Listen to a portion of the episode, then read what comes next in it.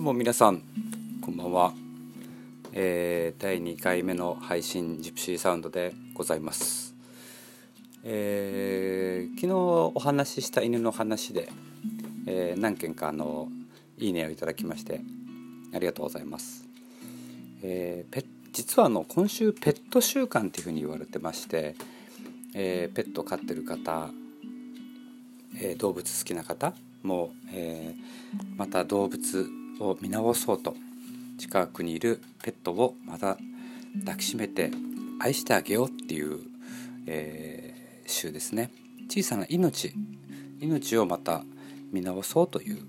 えー、ことです。今僕も小さな我が家の犬を抱っこしながら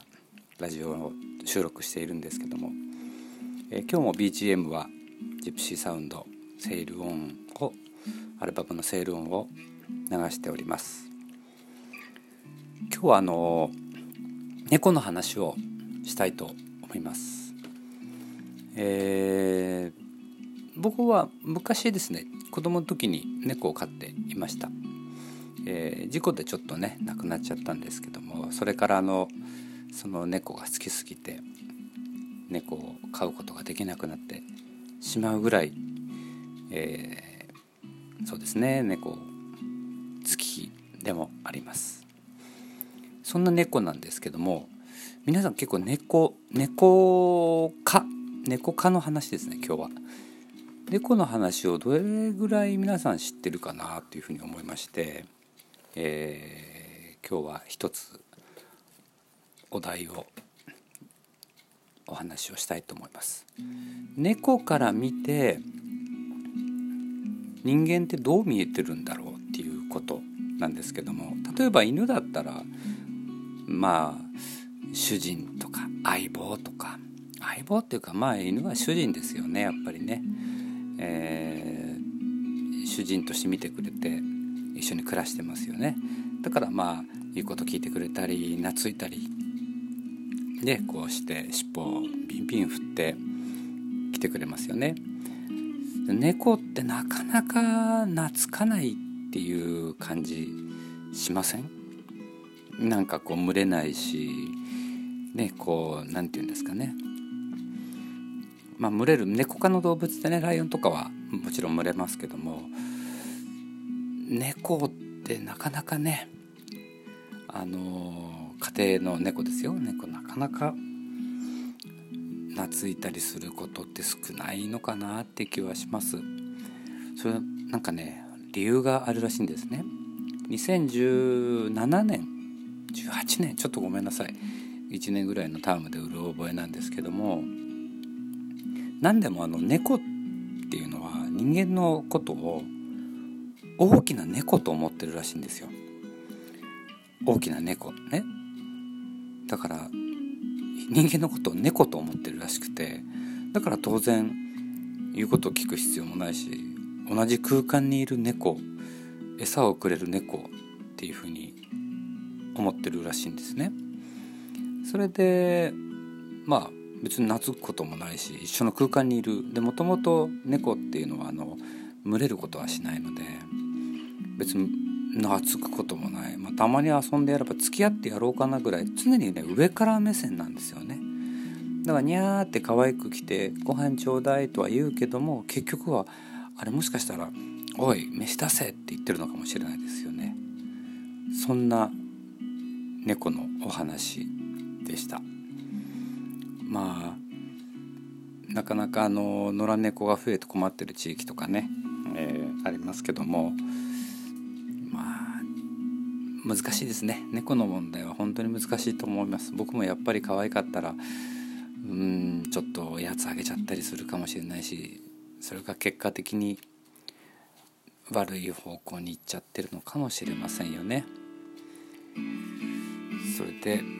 もう一個今日はちょっとペット習慣ということでお話をしたいと思うんですけどペットフード。もちろん犬犬猫ですね。僕の知ってる範囲だと犬猫なんですけども犬猫のペットフードってありますよね。カリカリしたもの乾燥系やら、えー、チュールチュールみたいなああいうちょっと生っぽいものえー、あると思うんですけどもあれって確かね日本だけだと思うんですけども一定のねあのハードルがあるんですね作る時に。メーカーさんがあの猫の餌犬の餌を作る時に一個ハードルがあるんですよ。何のハードルかっていうと実は人間も食べれるようにしないといけないんですよ。これご存知でした？ご存知の方もね結構いるかもしれないですね。だからペットフードの試食会っていうのもねしっかりメーカーでやるらしいんですね。なんか一部これ都市伝説化みたいな感じで言われてる場合もあるんですけど実はね人間も食べれるように、えー、なってる